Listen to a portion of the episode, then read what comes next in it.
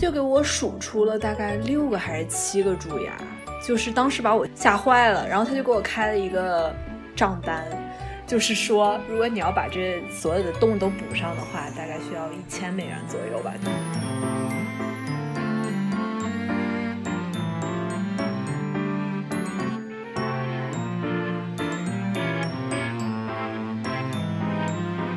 就是我之前和你的经历是一样的，而且我也是二十岁啊，那首花样的年华，但是我吃馒头上面都有血印儿。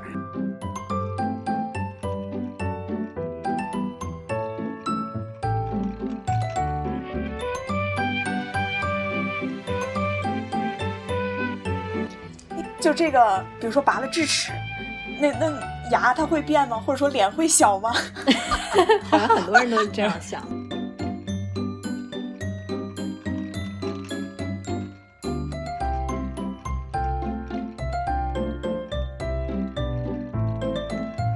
让我想起来，就遇见遇见一个就是长得还蛮漂亮的一个妹子，就过来说：“嗯，医生，我想美白。”然后我看了一下，啊，牙已经那么白了。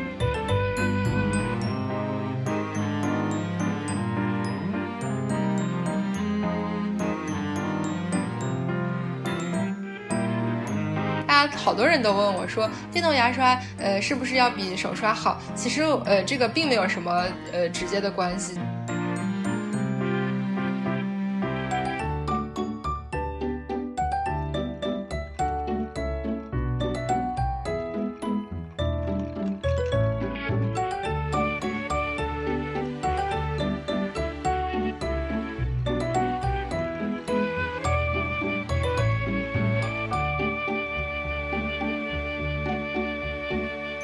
的，那我们下一趴还是说说蛀牙吧。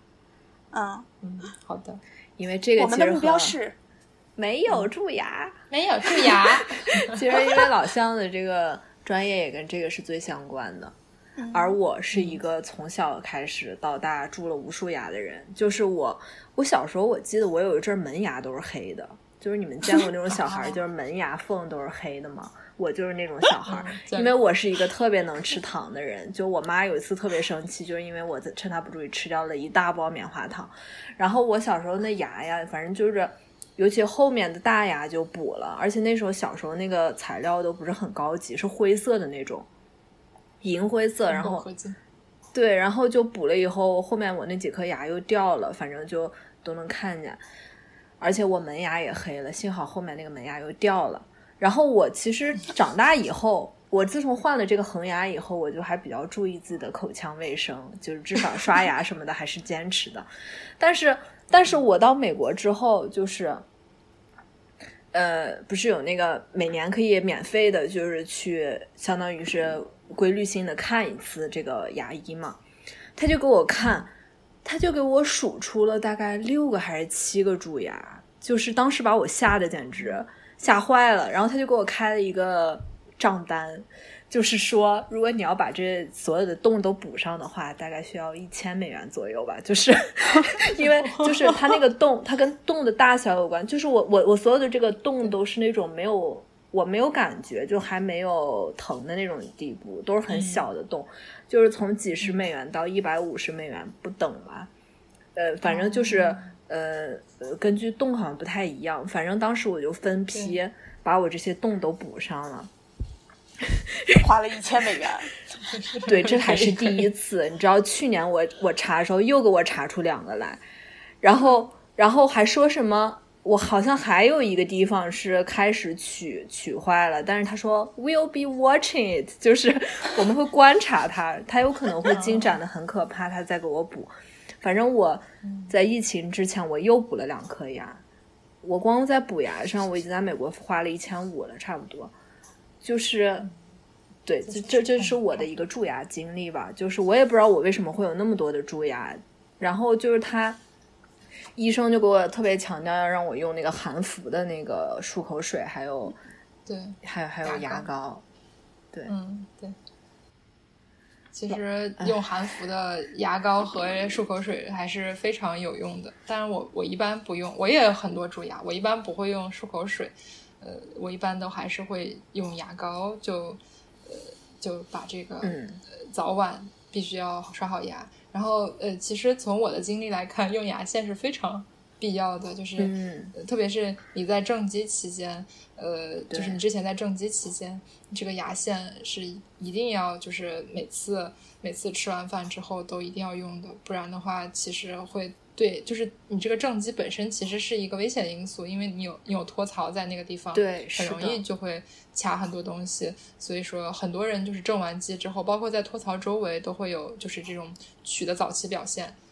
嗯，我也觉得我这次蛀应该是跟我这个戴对这个牙这个有套关关系嗯，对，其实呃呃，就是我们呃有推荐，就是比如说你要在这个呃就是做这个正畸之前，最好比如说去涂一次氟，涂一次氟，有一有一个就是口腔里面，比如说你的那个，对对对，有有一种就是让它的矿化能力呃变强一点，就是这种呃保护措施吧。当然还是要跟你本身的这个习习惯息息相关。对，什么习惯会造成蛀牙呢？其实我觉得杂艺已经很注意了。我是因为另外一个病开始注意，就是我的牙周炎，这个可以待会儿再说。对我是因为、我是因为得牙周炎呃这个之后，我才我才开始，就是我其实是很注意很注意的，就是我我每天都会，我每次戴牙套，我我之前每天都是刷三次牙，而且我早晚都会用牙线。每每次刷，每次用完牙线之后还会用漱口水，我就是三个步骤我全部都有。但是我为什么还是会得龋齿？我怀疑是因为之前我，我虽然是大部分时候用隐适美，但我后面做了一些就是钢，还是那种钢丝的那种。然后那个时候做钢丝我就很难用牙线，后面几个大大牙那个地方。对对。所以，所以当时我觉得这个可能跟我的龋齿有关，但但就是像我说，就是我我包括我牙周炎这个事情，那个医医生也跟我说，就是觉得我是那种特别容易长牙结石的那种体质，就我的口腔的那个菌群好像就是特别特别容易产生各种牙结石，还有龋坏这种。对，它可能会跟你一方面可能跟呃本身那个呃细菌菌群有关，一方面可可也可能跟你的唾液，比如说呃流速呀，或者是呃就是你唾液本身的一些呃情况有关系，这也可能是危险因素，就是很多。呃因素都有可能导致，比如说像，嗯，就是比如说有些老年人或者得了一些系统性疾病的人，他的唾液分泌有一些障碍的话，呃，就会很容易患龋齿，因为唾液本身的冲刷作用对你来说是一个保护机制。呃，就是对，有可能，因为感觉听起来比较容易长结石的人，应该属于唾液流速比较慢的。哦，赶紧喝了口水。当然，这个是我的猜测哈。所以老向你的蛀牙基本上也是这种小洞洞，就被及时补上了，被你的同学。不，其实我跟你有同样的经历，就是我小时候也很爱吃糖，哦，我也不是很爱刷牙，所以，所以我就，嗯，我就长了很多的龋齿，嗯，特别是我，我妈，我妈她不是很，她特别对牙科有特别大的恐惧感，所以她就害害怕我去看牙，她觉得我可能会承受非常大的痛苦，所以我有很小的洞的时候，呃，就是有时候我看到牙齿就已经有很小的那种黑点的时候，哦我跟我妈说，呃，我妈都说不要去看牙了，看牙太痛了。然后直到我觉得就是，嗯，我我还记得非常清楚，就是我已经初中了，然后，嗯，我感觉到就是我，因为牙齿后面那个地方，我的牙齿稍微有一点点就是畸形，就是牙齿稍微往能往那个脸。眼脸的这个方向长一点，然后那个地方就很容易掐东西，然后有时候刷不到，呃，然后后来我就发现那个地方好像有一点点缺损了，然后我就跟我妈说，我说妈妈，我那个地方缺了，我可不可以去看看看看牙到底怎么回事？我妈说看牙可疼了，不要去了。然后反正后面就拖得非常非常非常惨，等到嗯大，我记得记得大二的时候吧，我我有一次实在是觉得嗯。该去看看牙了，毕竟自己也都是 对，然后我就去看了，然后医生给我补了好多好多颗，嗯，可能到现在为止，我的就是补过的牙，包括我现在可能还有的龋坏，加起来也都有十多颗。其实，嗯，甚至是多于你的。但是你这个我还做的有那种冠，你这个主要是拖延造成的。嗯对，其实属于 拖延造成的。但是你都还没有到那种需要根管治疗，就是还没有到疼痛那个地步，是吧？对对，还没有那。你这很幸基本运啊上都是。我小时候那几颗牙都是我已经在地上打滚儿了才去补的，哦，所以我吗？所以我是因为有乳牙的这个教训，所以我在长了恒牙之后哦我才注意的。就是我我真的是已经疼到那会儿需要，呃我不知道咬什么那个那种药在嘴里，就是止疼，因为我实在是太疼了。我我就好几颗大牙我都那样取坏，所以我我是因为那个教训，我从此以后我就是一定不能让自己等到牙疼的时候我才再去看。嗯你爸妈牙好吗？其实也都不好，他们各有各的问。题，但是我集大成，就是所有的问题都 到我这儿，所有的问题都一起爆发。好吧，我觉得这真的跟遗传有关系，基因。对，我觉得，这其实我觉得，呃，这确实有关系。一方面就是，呃呃，我我们就单不就这个拖呃爸妈的拖延症而论，这这属于还有比如说饮食习惯，呃，家里可能吃糖吃甜的吃的就多，嗯然后再一个就是，呃，吃糖其实，呃呃呃，就是我们有一种呃理论，就叫做这个进食的进食糖的频率和就是你这个取取换有非常重要的关系。不不是这个糖的量，而是这个吃糖的频率。就比如说你吃零食，经常哎一会儿吃一点，一会儿吃一点，哦这样子的人更容易换取。嗯，哦，当然，这是一部分原因，还有一部分原因，对你也不爱吃零食，这个非常 好。我就我就又爱吃零食，又爱吃吃甜的。嗯嗯还有就是，嗯、比如说，就是你的牙齿本身长的，比如说你牙齿长得不齐，本身就是一个先天性的因素，你有可能会会长蛀牙，因为那些地方就容易塞东西。所以这个其实一部分原因，呃，有可能就是由遗传导致的，因为你在发育的过程中，有一些东西就会有一些基因会呃从父母那里嗯。遗传到你，对，比如说你的一些发育性的东西，呃有可能爸妈不齐，你也不齐。嗯。嗯，幸亏还有牙不像我爸母婴，就是这个细菌会有母婴传播嘛，所以对有可能菌群也会有一些影响。哎呀，这蛀牙真是血泪史啊。哦，没想到会这么疼啊，蛀牙有。同感，你这个人，你你你这好不容易蛀了一颗还被拔掉了，当然是没有感觉了。其实大量的人去做根管治疗，那已经到非常后期了，对吧？对，就哦根管是为了治蛀很多的病人都是嗯特别痛苦。对，根根管治疗其实就是呃，绝大部分原因是因为就是蛀牙导致的呃牙髓的一个暴露，嗯，然后牙髓就会有相相应的炎症，就是牙髓炎的话是非常疼的。嗯，是我我小时候那个乳牙就是牙髓已经疼了，然后但所以说有这种经历还是有点难过，是不是要跟大家建议一下，造就是成阴影。还是要每年，比如说做这种规律性的检查，在有小洞的时候就先补上，这样是不是你们比较推荐的？口腔检查和口腔保健，呃，真的是呃非常非常的重要，而且我觉得，呃，其实呃，就是小到小朋友，大到老年人，都是很需要就是做这些呃方面的一些呃科普吧，因为我觉得，嗯呃很多人对口腔的一些问题其实不是特别重视，但是呃其实非常的关键，因为会很影响。你看，咱一都有这种吃饭，嗯，嗯，我觉得会影响你吃东西啊，其实是。对呀、而且呃真的其实还是呃蛮痛苦的，所以我觉得，呃，就是首先就是这个刷牙的这种呃就是保健呃需要做到，就是怎么刷牙，怎么样啊呃就是怎么每天刷牙你也不能就是早晚刷就完了，你每次的刷牙还要保证一定的时间，然后你要注意这个刷牙方法。呃，一定要就是呃逐颗逐颗的刷，然后要刷到这个牙齿牙龈之间这种就是有容易有这种呃残留的这种地方。是那个什么巴氏刷牙法吗？对对对对对，你竟然知道这个？因为我很注意，就我小的时候，嗯一看就是牙好的人还是 有背景。在家的时候吃吃苹果，家里都是把皮儿削了，切成块儿，一块儿一块儿扎着吃。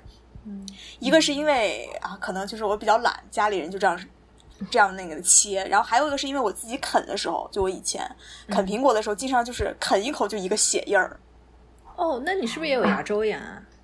对，然后后来我就发现，就其实就是门牙侧边两颗吧，就大概这个位置会，就是好像上面就看见有点黄还是怎么样。嗯，然后那会儿就应该上大学的时候就开始注意，因为上了大学家就没人给你苹果削皮切块儿了，对，然后就感觉一口一个血，一口一血。那你和我这经历差不多。嗯，之后就我就开始找怎么刷牙嘛，然后就说。就是要就是你刚才说的八式什么四十五度角，从牙龈牙齿那个交接那个地方一颗一颗的。然后我当时就是那样刷，每天刷好长时间。嗯嗯嗯。结果后来就发现吃苹果的时候就没有血印儿了。你就这的就刷好了。对啊，然后我就发现嗯，这是一个好的方法。然后。你怎么会这么幸运？我待会儿给你讲一个同版的故事，但是我是特别惨的那种。那你现在就讲呗。行，那我们进入下一趴，就是牙龈萎缩的问题，还有牙结石。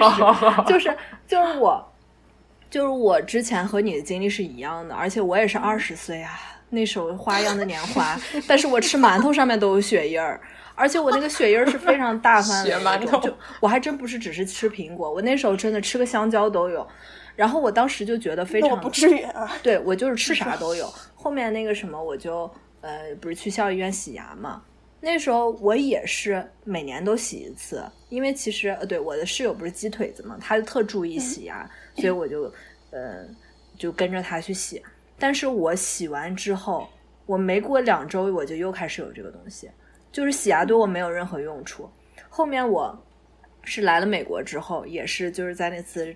检查出很多蛀牙的那一次，那人跟我说你需要做一个 deep cleaning，好像在国内叫龈下刮治，我不知道是不是这个词，就是就是在美国这边他做的时候是一次做半口牙，要打麻药的那种，然后打麻药之后，他那个钩子啊就伸到那个牙龈的深处去勾你，就因为我可能是有很多牙结石都长在牙龈的深处了，他单纯的洗牙有时候是很表面的。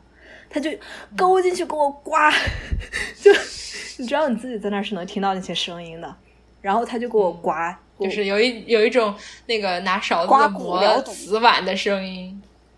对，呃，老老向待会儿可以再做个科普，就是然后我就他给我所有的这个牙都刮了，然后呃，然后就是分两次做完，就是做完那次龈下刮治之后，我我从此就再也没有过这个问题。就我他就是他当时跟我说，其实我的牙龈是有牙周炎，就还挺严重的了。嗯，但是他做完之后，就是确实是好了很多很多。对，老向怎么？你那太严重了，我也就吃苹果有血的，吃馒头哪有 血？我是吃馒头也有，而且是洗牙治不了的那种。一一般就是你刚开始会发现，比如说刷牙出血，或者是你比如说吃什么东西出血，呃，如果你前期没有太多的这种呃呃经历的话，你可以先考虑它可能是一个牙龈炎，也不一定就是一样会进展到牙周炎。其实也许就只是呃一个就是比较表浅的一个炎症，没有那么可怕的牙周炎。牙龈炎和牙周炎的区分就是说它有没有就是呃。附着丧失，这个附着丧失就就相呃，相当于是就是你牙龈本来该长的那个位置，比如说它本来应该附着住这个牙齿，包住牙齿的一一部分，但这个地方的一些就是连接结构就已经丧失了，所以就会让你产生很很大的一个牙周袋，然后在这个牙周袋的这个位置就会可能会。积累一些细菌，呃，然后慢慢就长成牙结石，就这就是你所说的这个龈下的这个结石。嗯，所以说，呃，你这种情况的话，呃，应该来说，可能龈下结石是相对还是比较多的。嗯，所以他会才会采取那种方式，然后把进进行一个就是呃龈下刮治。但一般的洁牙都会把那个龈上和就是在呃龈袋里面的这些。呃，也属于就是龈下菌斑把它刮掉的，但是不会，因为我们不存在这个牙周袋，所以不会刮牙周袋里面的东西。但如果是呃牙周炎，确实是呃呃，就是相对进展比较迅速的话，一般会建议三个月就要去洁一次牙，就要去复诊。嗯，然后如果说慢慢你的牙周炎控制的比较好的话，可能就半年一次。但一般来说，大家比如说一般经历的就是牙龈出血，其实也不用太担心，一般都是呃就是牙龈的一些炎症。你只要平时好好刷牙，然后每年去洁一次牙，一般来说都不会有太大问题的。对，我就是发现刚开始那样控制的牙龈炎。对，那样刷的时候，刚开始还有血，但后来就没有了。我就觉得，嗯，这个方法是正确的，应该。哎，你这个想法不错。其实当时我最开始尝试的是各种云南白药，还有两面针，但是就一点用都没有。嗯，你不是？我记得你那时候还问过我吗？不是跟你说？对，我我问过你。我记得咱也还问过。嗯，对。对，然后现在我的牙，是你问我的时候，好像你已经在国外了。对，那时候我应该是已经做过这个龈下刮治了，就是已经做过这个 deep cleaning。然后当时就像你说的，刚做完是每三个月洗一次牙，然后到后面的时候，他就建议我可以半年一次，但我又开始整牙，然后就还是三四个月去一次。反正在牙上的这功夫真是 真的，而且是我 最近一次去，他又跟我说治疗都进了。对，他就跟我说，你这个估计就是特别容易长牙结石那种体质。我就连六个月去一次，他都觉得我牙结石很多。就是我，我真的就是我现在，哎呀，因为疫情，我已经半年没去洗牙，我十分的担心。就是我已经肉眼可见，我那牙结石又在那儿堆积了。就是我还有就是觉得是不是我用牙线的时候不太认真，因为我牙龈已经有萎缩了，然后其实我那个。牙龈和牙齿之间是有间隙的，然后我用牙牙线的时候，我就总觉得我好像就是有些地方是不是就刮的不是那么仔细，所以它就又在那儿堆积，我都不知道我下一次洗牙这种情况可能也许嗯买个那种水牙线可能相对来说要容易一点，我觉得我我用过水牙线，但是感觉没有那个觉得效果不好吗？我觉得没有那个线的好。哦，就对我一般来说，水牙线可能可能会就是把呃一些你可能觉得自己刮不干净的地方，还是要冲的要好一点。哎，要不我以后就先用那个线弄一遍，再用水牙线弄一遍。这个这个 routine 变得越来越的长，也也不要太怀疑呃自己清洁不到位，但是确实这个。有些时候，有些人就是很容易长，比如说像就是比如说抽烟的人，还有一些就是糖尿病患者，就是这种系统性疾病，很多都跟牙周炎息息相关，所以牙周炎也是一个未解之谜。哦，这样，嗯，对，还有一些心脏病也有可能会和它有相关性，嗯，哦，是这些疾病会诱发牙周炎。还是说会反？他们都可能会有相相辅相鸡生蛋，蛋生鸡的关系，就有各种哦呃相关性。但是你这种也有可能会跟你呃本身呃一些，比比如说我我之前说的这个唾液流速呀，包括一些其他的一些危险因素，都有可能会有关系。嗯嗯，反正就呃注意，特别是在。比如说，就是有这种怀孩子的 这种计划的话，一定要在这个之前，呃，一定要呃好好的把口腔的问题看好，因为在怀孕期间会有非常迅猛的激素变化，它也会把你本身一些就是潜在的一些疾病激发出。比如说你原来就是一个牙龈炎，然后你在这个妊娠之前你也没有去去看，然后可能就会进展成。呃呃，牙周炎，甚至有可能什么呃，我们所说的什么什么牙牙龈瘤病啊之类的东西啊，这个专业我有点记不清了，反正就是一个比较重的一个妊娠性牙龈瘤，好像叫对。哦，所以建议这个，对我有看到这种说法，孕妇去看一下。但是孕妇如果她发现她这个牙龈，比如说发现她牙齿疾病变得很严重，那她在怀孕前也可以去检查，就是也可以做这些各种治疗吧。一般四到六个月都是比较安全的。嗯，但是就是呃刚刚怀起和后面就嗯不是特别好了。建议的话是，嗯对，中间这个时候去看比较安全。也不知道我们的听众有没有这波人。嗯，对，好。我觉得应该同龄人还是会比较比较多吧。同龄人应该我猜。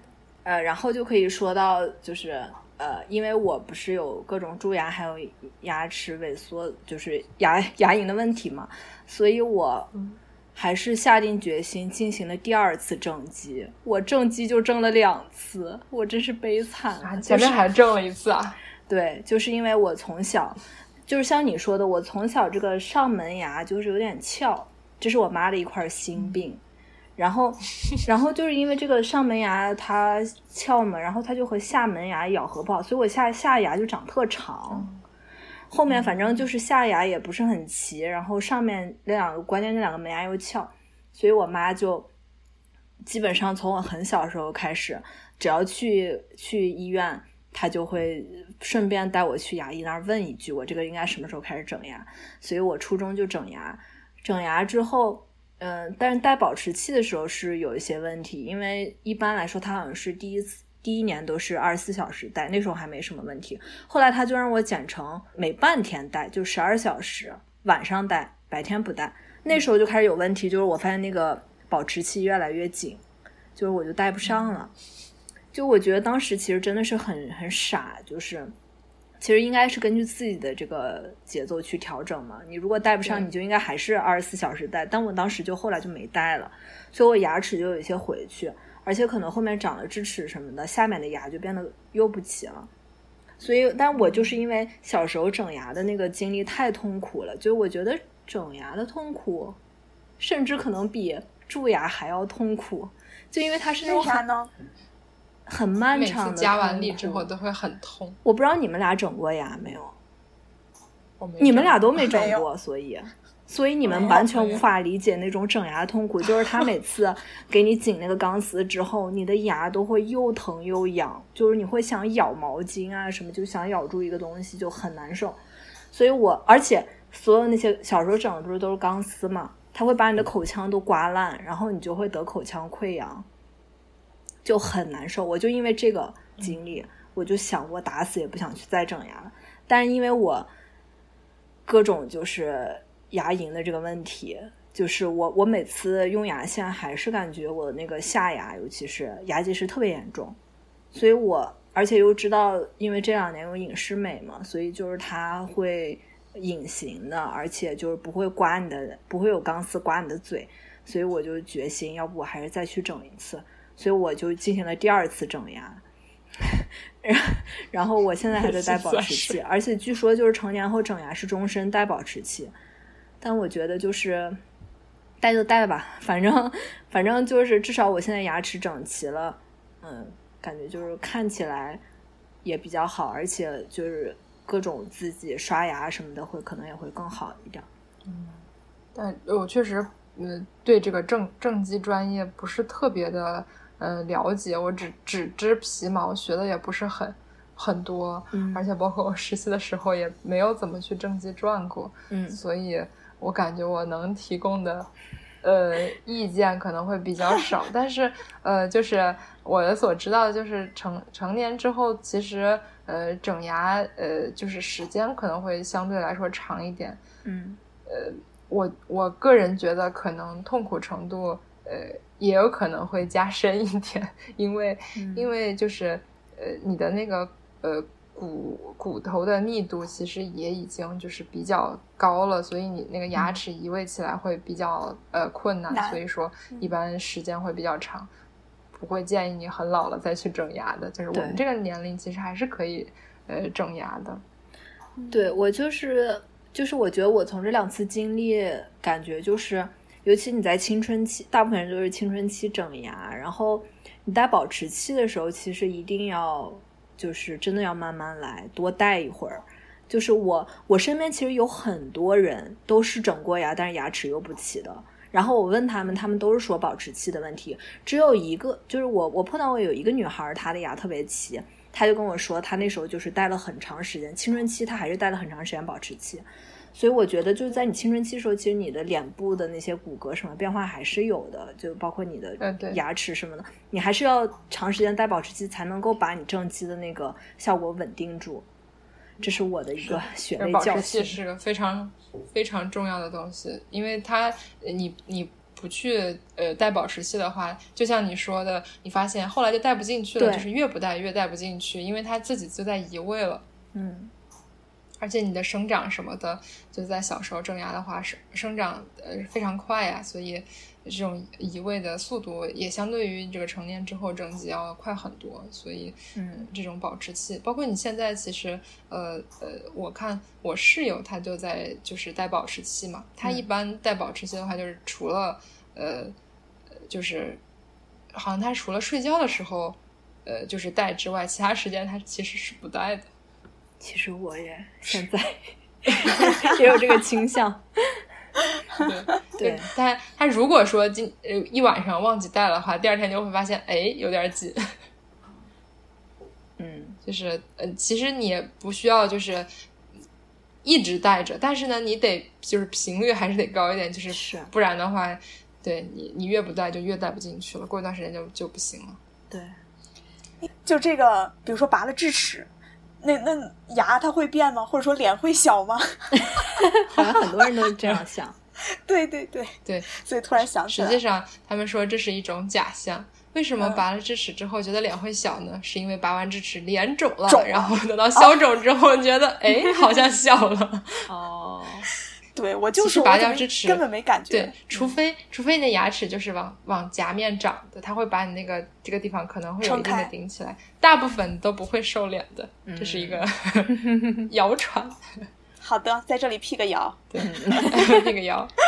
对，我刚才想说啥？对我想说，我室友他其实可能有一点夜磨牙，所以他晚上戴的时候，他戴坏了好几副保持器，就是因为他哦晚上会夜磨牙，然后那个保持器就烂了。哦，是是是，嗯，对。哎，我以前也会有磨牙的这个嗯，情况，我好像也有，嗯但是我并不知道。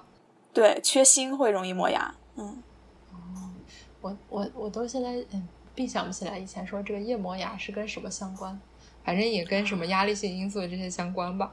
嗯，反正我觉得这个呃，可能随着呃就是压力的逐渐增大，也有可能呃就是磨牙会比较呃比较多。我接过好多病人就是因为有这种磨牙的情况，然后来做根管治疗的。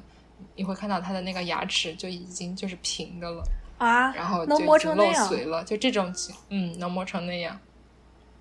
我的天啊以前！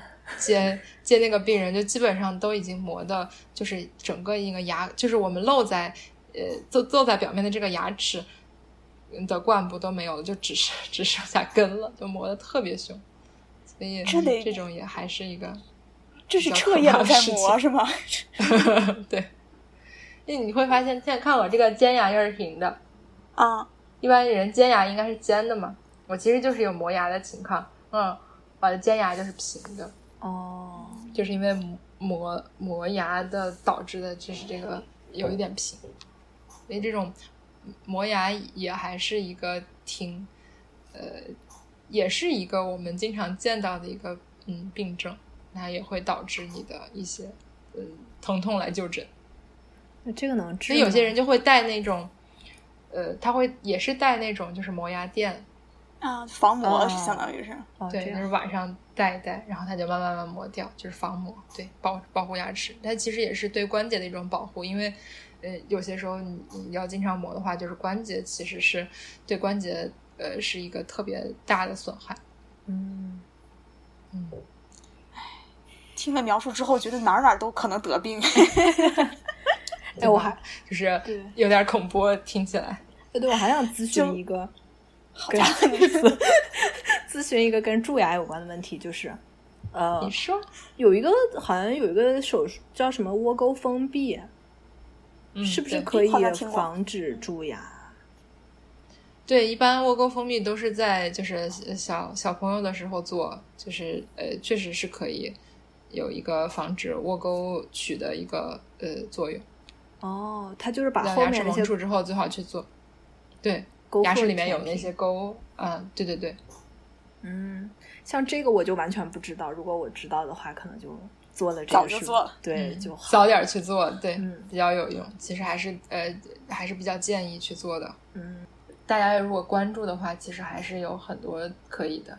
啊，可能就是以前我们的家长也都不是很关注。嗯对，其实当然，我如果没有学这个，嗯对我觉得我如果没有学牙科的话，我可能也不会不太会对我们的这种就牙科的保健意识，可能还相对来说不是很不是很好，我感觉。是，我也尤其又像咱俩这种牙还能接受呢，对对对，杂医可能就真的是各种牙疼啊或者怎么样，他才会更关注久病成医。而且我觉得是我在美国就是有了那个医疗保险以后，它有一个每年的那个检查，它就我现在是每年照 X 光片，每年有一个牙医就是给你仔仔细看一遍牙，我觉得这个特别特别好。就我觉得，而且还有一个就是我在国内洗牙的时候，包括我当时牙周炎已经很严重了，但没有任何一个医生告诉我应该去做龈下刮治，我觉得这个还挺不好的，就是。我我其实得得得这么多牙牙齿疾病之后，我的一个感悟就是，预防还是大于治疗吧。就是如果能每年去做一次彻底的，就是每年你就去随访一次，照个 X 光片，然后呃让人家给你看一遍你的牙齿，我觉得这个就特别有用。有些问题早发现早治疗。是一般来说，其实呃，我我觉得在我们医院。就属于牙周科，就属于一个就是例行会给你做一些呃口腔检查的一个位的地方。我觉得呃一方面可能也许来一做洁牙那个地方，呃也许就是他只管洁牙，因为他可能给你做的只是洁牙师，不是医生。是是。一般在医院里面的话，他会有那个医生，他会帮你做洁牙，他也会看到底是呃在什什么。程你的牙周炎在什么程度了？需要怎么做？然后他也会帮你检查一些呃龋齿，告诉你有一些建议，然后去呃去相对的硬的科室呃去检查。一般来说，就是我我们医院基本上属于牙周科来干这个事情。嗯，包括像我们牙体牙髓也会干这个事情，因为内科还是相对比较相通的。我们也会跟跟他说啊，你你这些牙。呃，比如说我们帮他补了这些牙之后，觉得你有一些牙周问题，你还是要去牙周科去洗牙。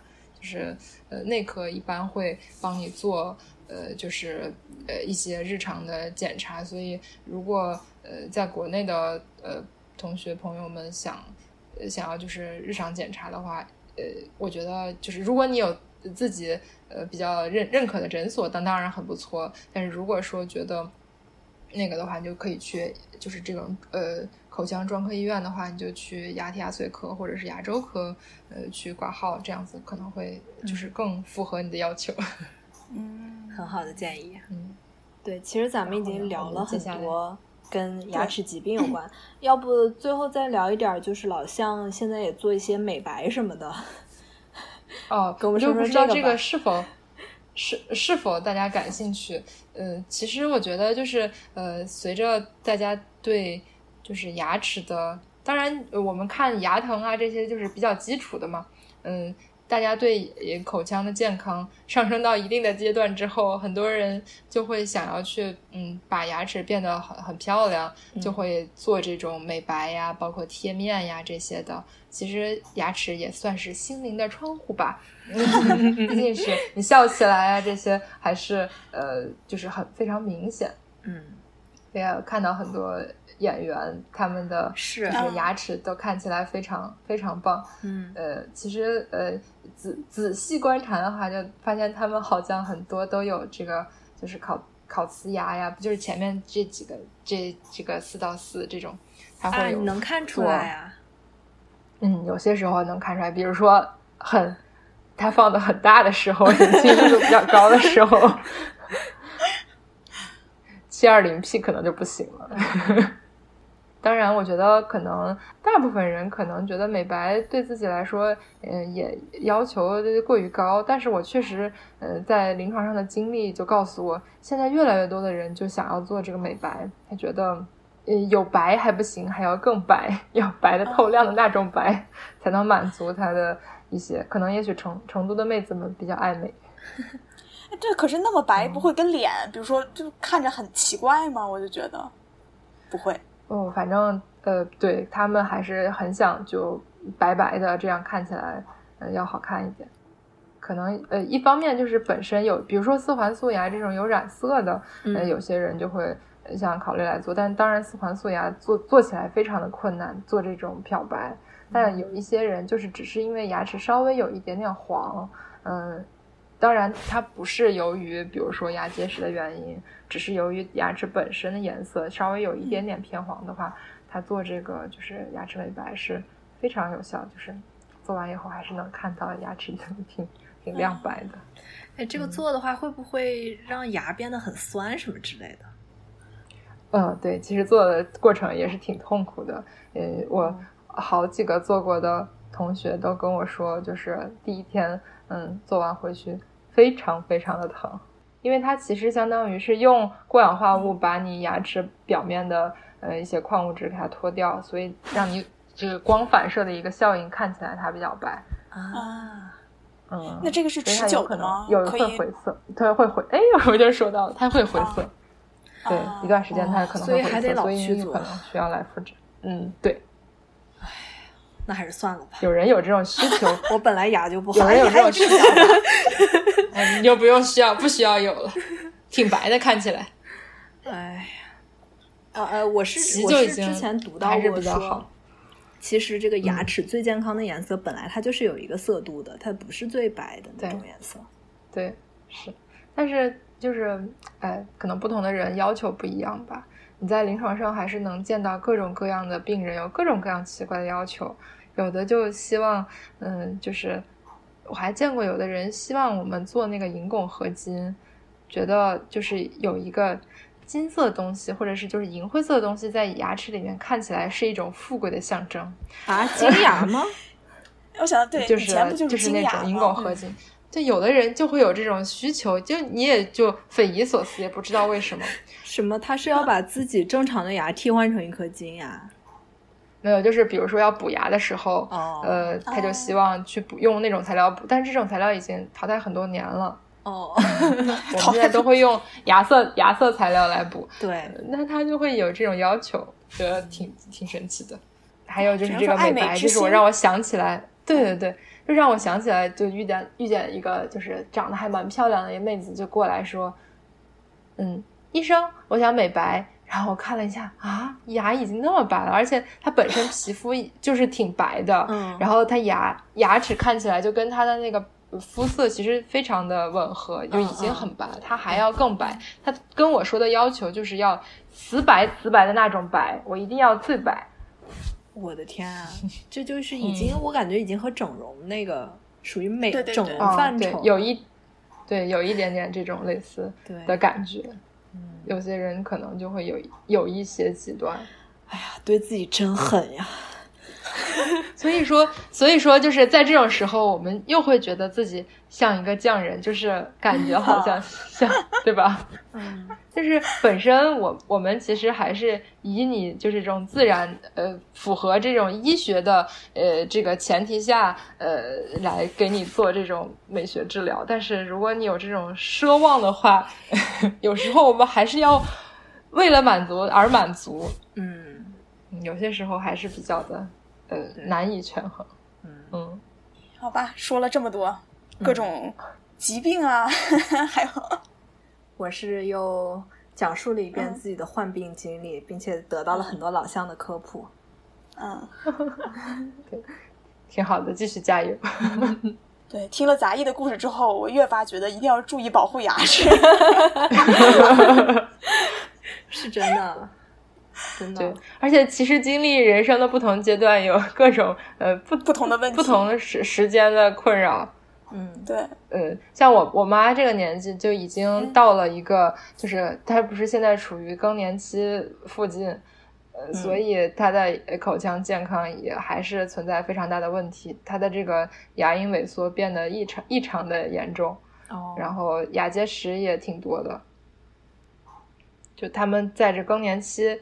呃呃，阶段其实和牙周呃病也是比较相关，这种激素的原因就会导致你的牙龈萎缩的这个进展可能会比较快，也有甚至导致一些就是嗯牙槽骨的一些吸收，嗯，然后就有相应的一些呃问题，所以就 还是每个阶段都需要注意吧。嗯，说到这儿，我就觉得我有必要。可是我最近又不敢去洗牙呀，现在属于一个进退两难的境地。对，还是别去了。现在还是有一点危险，还是命比较重要。对 呀。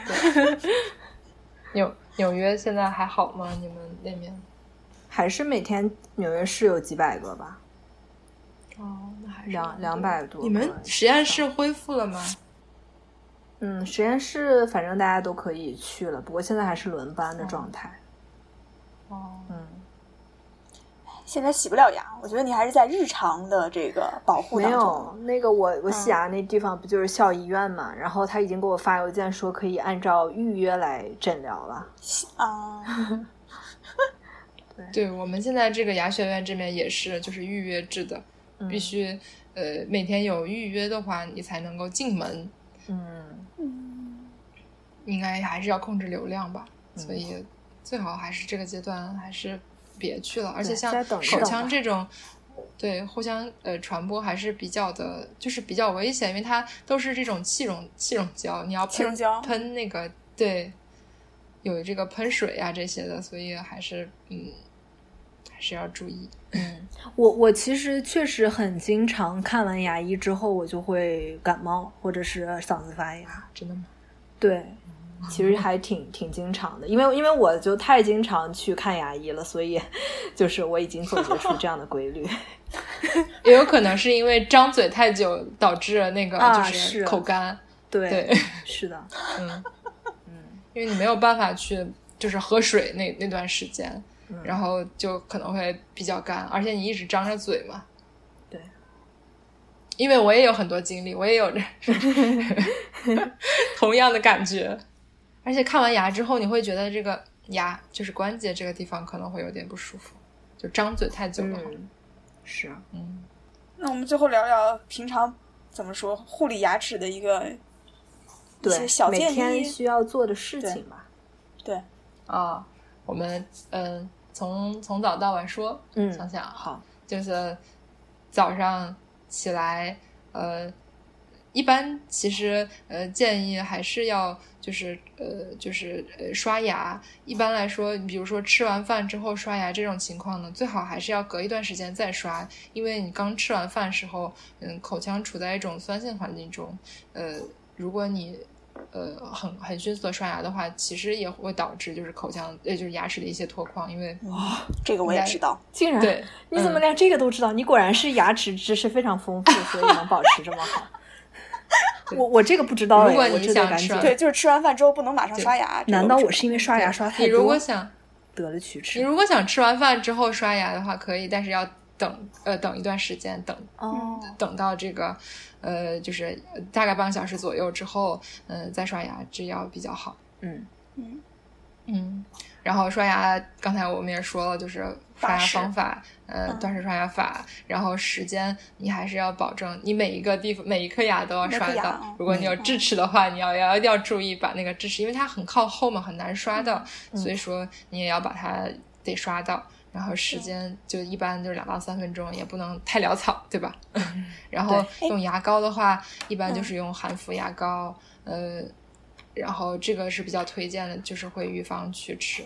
嗯，其实我觉得云南白药那些，呃，我们一般不是特别推荐使用，呃，因为就是呃，我们也知道这是牙周，刚才我们也讨论了这个问题，嗯、就是牙周炎的控制，一方面是平时的刷牙，一方面就是定期的去洁牙。嗯其实，在牙龈上面用的这些呃药物，呃，不是特别的有效，还是需要用机械的清除的手段来清除掉。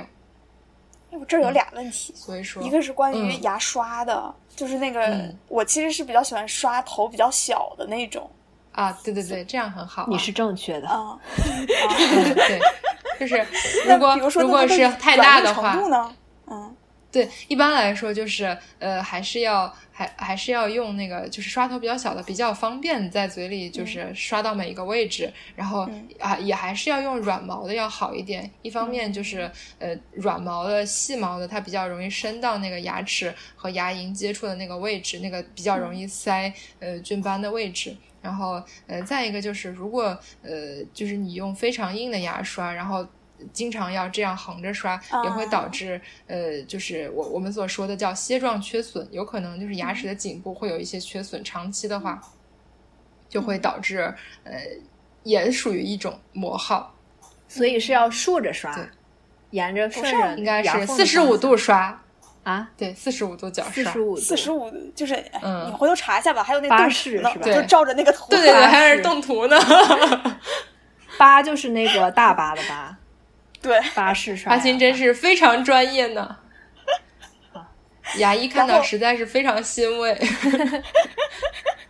这样子牙医不就没活干了？问题是，不，我们非常欣慰。第二个问题是啊，不对，第一个问题没说完，就还有不是那比如说电动牙刷是必须的吗？哦，我其实我其实觉得这个电动牙刷这件事儿，大家好多人都问我说，电动牙刷呃是不是要比手刷好？其实呃这个并没有什么呃直接的关系，就是电动牙刷呃如果你觉得有点懒，也不不是很想 自己就是刷那两三分钟的话，可以买电动牙刷。嗯，但是刷牙方法是最主要的，手刷和电动牙刷并没有什么本质的区别。对，因为我本质的区别在于方法。嗯，观察一下身边两个牙特别好的朋友，都是用手动的，所以 我也没有买电动。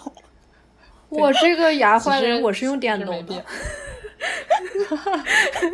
我在这边也买了一个电动牙刷，是因为我发现超市里的牙刷都特别大头，没有在国内看到那种小头的。小头的。然后我就买了一个电动牙刷，它那个头稍微小一点。嗯。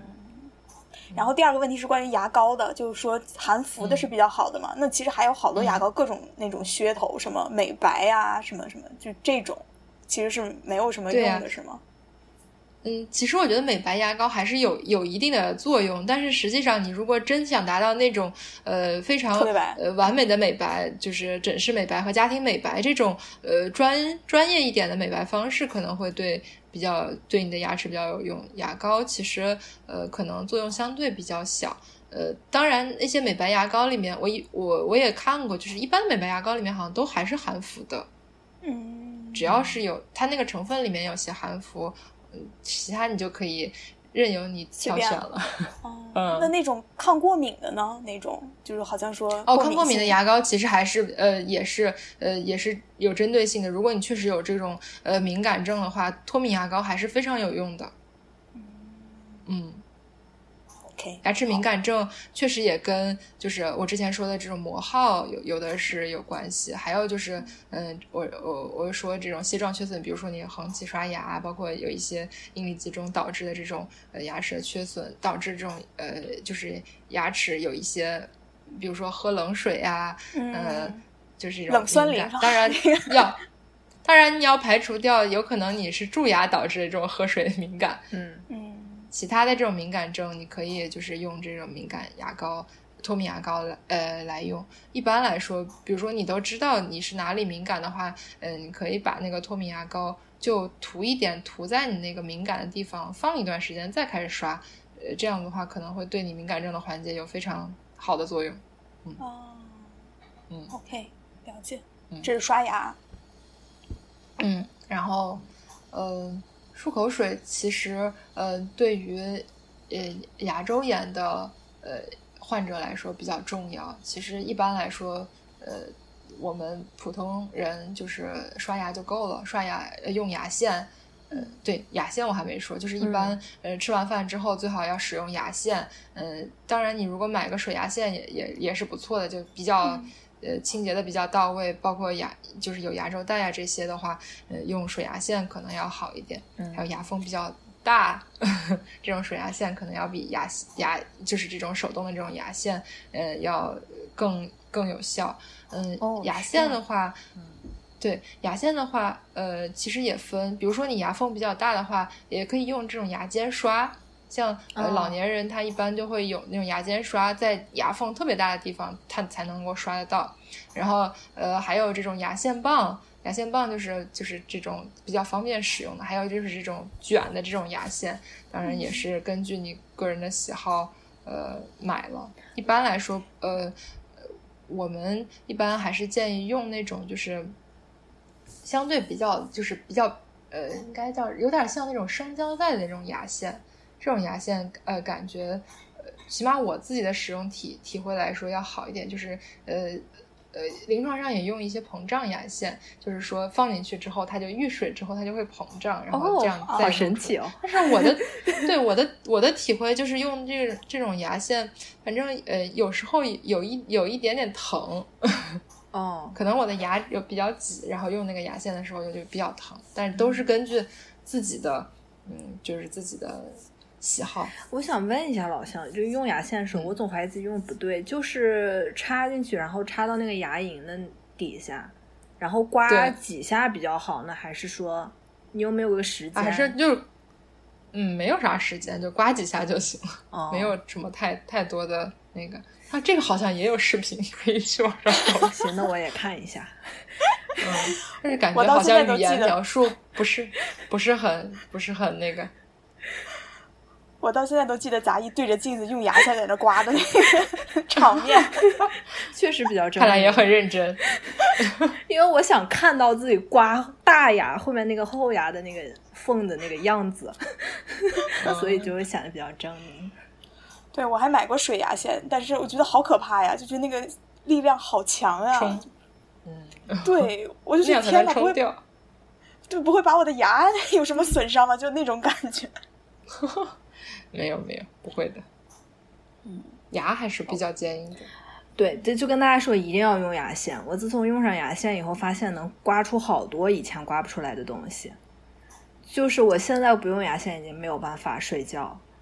嗯，这就个还总觉得就是难受，是吧？嗯，对，牙缝里面有点什么刷牙东西真的不够。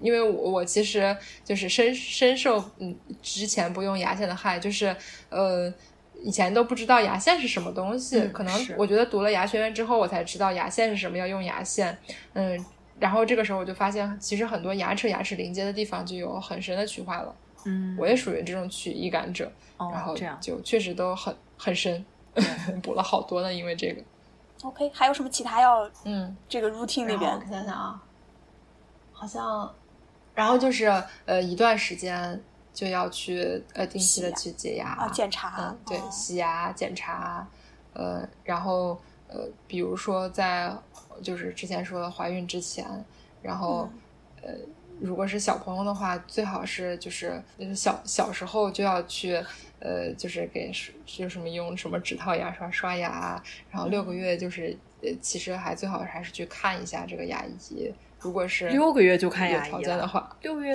有有牙牙吗？？还是说六个月要建立什么就是牙科档案？哦，觉得这这这个好像说的有点多。anyway，对，这个大概就是可以这样再另起一期了。对，只要是这讲的话个只是儿童牙，太多了。对，对，就是嗯，还跟我们还蛮相关的。我是觉得之前就是呃，有人确实问过我，就是呃，特别着急，呃，老婆怀孕的时候就牙痛了，所以我就觉得哦可能跟我们呃周围还是蛮相关的。嗯，嗯，当然，我觉得可以可以私信问我没关系。好的，嗯 OK，嗯，好像差不多吧。我觉得就这些，嗯把你们关心的问题都聊到了。还是希望大家都有一口好牙，嗯，省 牙好口才好，吃嘛嘛香呀？。好嘞，那我们今天差不多啦，十分感谢老向给我们带来的科普，还有分嗯享。十分感谢杂音花青邀请我来，听了这么多期，终于来当嘉宾啦，开心。好的，OK，也感谢大家的收听。嗯、如果大家对我们的节目感兴趣的话，也欢迎大家订阅我们，然后并且关注我们的呃微博还有微信的公众号“三人成虎 FM”。好，谢谢大家，好感谢老向这期就到这里，谢谢拜拜。拜拜，